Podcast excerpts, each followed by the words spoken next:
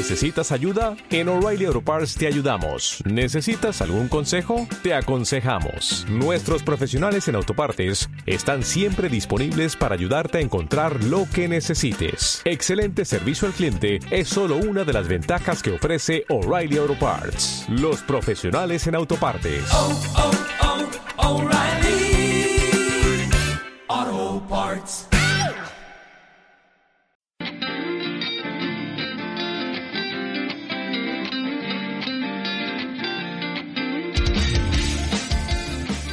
Hola, este es el podcast de la revista científica Comunicación y Sociedad, una revista editada por la Universidad de Guadalajara. Soy Gabriela Gómez, editora en jefe. Y yo, Rodrigo González, editor adjunto. Te invitamos a escuchar un episodio más sobre lo que se está produciendo en el campo de la comunicación. En este episodio del podcast de la revista Comunicación y Sociedad nos acompaña la investigadora mexicana Consuelo Lemus Pool para platicarnos sobre su estudio Ecología Comunicativa del Movimiento hashtag Yo Prefiero el Lago, un abordaje desde los medios privados, independientes y alternativos. Este artículo forma parte de la sección temática Medios de Comunicación y Compromiso Político, cuyos editores fueron el doctor Carlos Muñiz y el doctor Martín Echeverría. La investigadora Consuelo nos platicará sobre la importancia del estudio de los medios alternativos en el campo de la comunicación y además nos contará qué la llevó a elegir el caso de estudio hashtag Yo Prefiero el Lago y en qué consiste la ecología comunicativa de un movimiento social. Recuerden, nos pueden seguir a través de Facebook y Twitter y además encontrar nuestro blog por los 35 años de la revista en Medium, arroba CIS Revista. Mi nombre es María Consuelo Lemus Pol, soy profesora e investigadora de la Facultad de Derecho y Ciencias Sociales de la Universidad Autónoma de Tamaulipas. Mis líneas de investigación giran en torno a la apropiación de las tecnologías digitales desde hace muchos años y por lo tanto me interesa conocer diversos aspectos de la cultura digital, de cómo diversos actores, en este caso medios alternativos, utilizan las plataformas digitales para lograr eh, diversos fines. Entonces, eh, digamos que mis líneas de investigación se han consolidado en torno al campo de las tecnologías digitales. En el campo de la comunicación tenemos diversos actores que es posible clasificar eh, según diversos criterios. Eh, en primer lugar, podríamos clasificarlos por las figuras de propiedad que presentan, o sea, medios privados, medios públicos, medios sociales, por el tipo de temáticas que abordan, o bien, como en el trabajo que eh, estoy presentando, por la naturaleza del proceso de construcción informativa noticiosa que desarrollan. En este caso, los medios alternativos hacen referencia a un amplio espectro de medios que se caracterizan por tener una figura social, un carácter contrahegemónico en la reproducción de sus contenidos y por lo tanto que tienen una particular forma de construcción noticiosa debido a que rechazan, por ejemplo, algunos términos de venta de publicidad, por ejemplo, como forma de financiamiento, y establecen relaciones de participación y horizontalidad, pues que son diferentes frente a los medios privados o frente a los medios públicos. Por eso considero que es interesante voltear la mirada a este grupo de medios y especificar qué está pasando con ellos.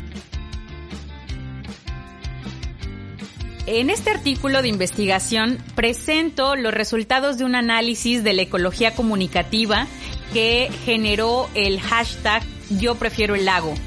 Recordemos que el 2 de julio de 2018, cuando Andrés Manuel López Obrador ganó las elecciones, comienza a darse un proceso interesante en torno a la consulta que se genera por la construcción del nuevo aeropuerto internacional de la Ciudad de México, el cual pues ya llevaba con dos o tres años de avance la obra y había eh, se había ejecutado una cantidad importante de recursos ya en el proyecto. Por lo tanto, para el gobierno de transición, la cancelación de la obra pues fue vista como una importante área de, oportunidad para subrayar los fallos de la anterior administración en términos de eficacia y esto eh, mostró pues a la luz de una diversidad de discursos, de actores, de intereses que estaban ahí negociándose en la esfera pública, cuál fue la participación de los medios alternativos que iban apoyando o que iban detrás de un movimiento social como fue el de Yo Prefiero el Lago.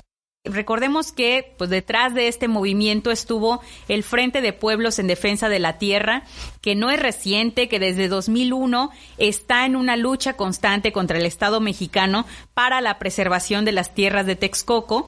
Y en la coyuntura que analizamos se unió con la plataforma organizativa contra el nuevo aeropuerto y la Aerotrópolis, que junto con otras organizaciones de la sociedad civil lanzaron la campaña Yo prefiero el lago el 23 de septiembre de 2018. Por lo tanto, esa movilización que hicieron en Twitter, que hicieron en Facebook y que trascendió a los medios, que en este caso se analiza que son medios de prensa, pues es lo que resulta interesante de estudiar y de visibilizar cómo se dio esa coyuntura. Que la ecología comunicativa hace referencia a una propuesta teórica que pretende describir objetivamente el ambiente o entorno comunicativo en la actualidad. Este proceso o esta metáfora enmarca cómo es que los sujetos usan los medios de comunicación y cómo los diferentes discursos que se dan de manera transversal en medios de comunicación tradicionales y digitales, pues van generando una serie de configuraciones en la opinión pública. Por lo tanto, eh, se parte del planteamiento de que existen interacciones recíprocas entre los procesos de comunicación y los usuarios y el escenario digital, pues es el, la cancha en donde podemos ver con mayor claridad cómo es que se traslapan los discursos, las acciones y los símbolos de un movimiento social para crear una ecología o, un ambiente que combina estructura, contenido e impacto sobre usuarios y va configurando pues diversas relaciones de poder que pueden explicar cómo es que eh, la audiencia o los usuarios pues logran tener adscripción o sentirse mover el compromiso político de los usuarios o las audiencias hacia ciertos mensajes determinados.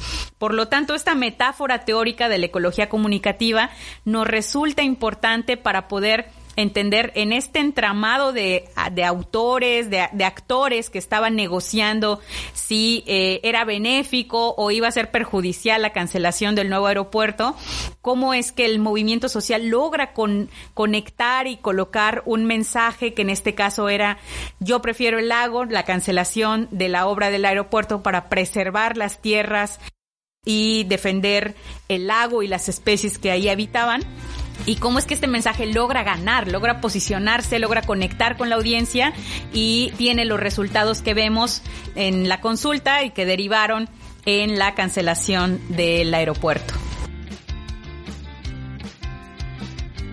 Digamos que para poder concluir y trazar las líneas de investigación que quedan todavía pendientes, pues es necesario seguir involucrando disciplinas, nos permitan observar con mayor alcance cómo es que se da esta interacción y estos flujos de comunicación al interior de las redes sociales y cómo esto también tiene una imbricación con los medios tradicionales o con los medios fuera de Internet.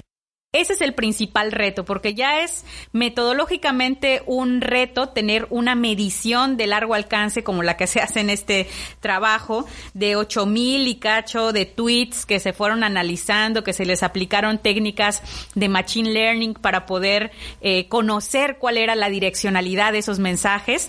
Y bueno, ya eso es un trabajo importante. Y ahora falta también conectar cómo es que toda esa serie de interacciones, de discursos y de flujos también van configurándose con la ecología fuera de las redes. Esa sería eh, la parte que eh, quedaría pendiente. Y bueno, les comparto mis cuentas y mis redes sociales para que puedan seguir con, con detenimiento el trabajo que estamos haciendo, que estamos publicando en la Universidad Autónoma de Tamaulipas. Me pueden encontrar en Facebook como Consuelo Lemus y en Twitter como arroba Binailiu. Muchas gracias.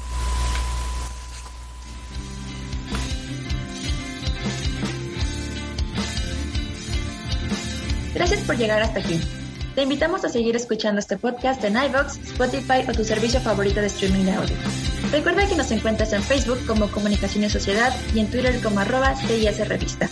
Y desde nuestro sitio web puedes descargar todos los artículos de la revista en www.comunicacionesociedad.puch.udg.mx, desde donde puedes suscribirte también a nuestro boletín mensual. La producción estuvo a cargo de Itzel Lugo, encargada de difusión. Yo soy Cristina Gallo, editora técnica, y nos escuchamos en la próxima.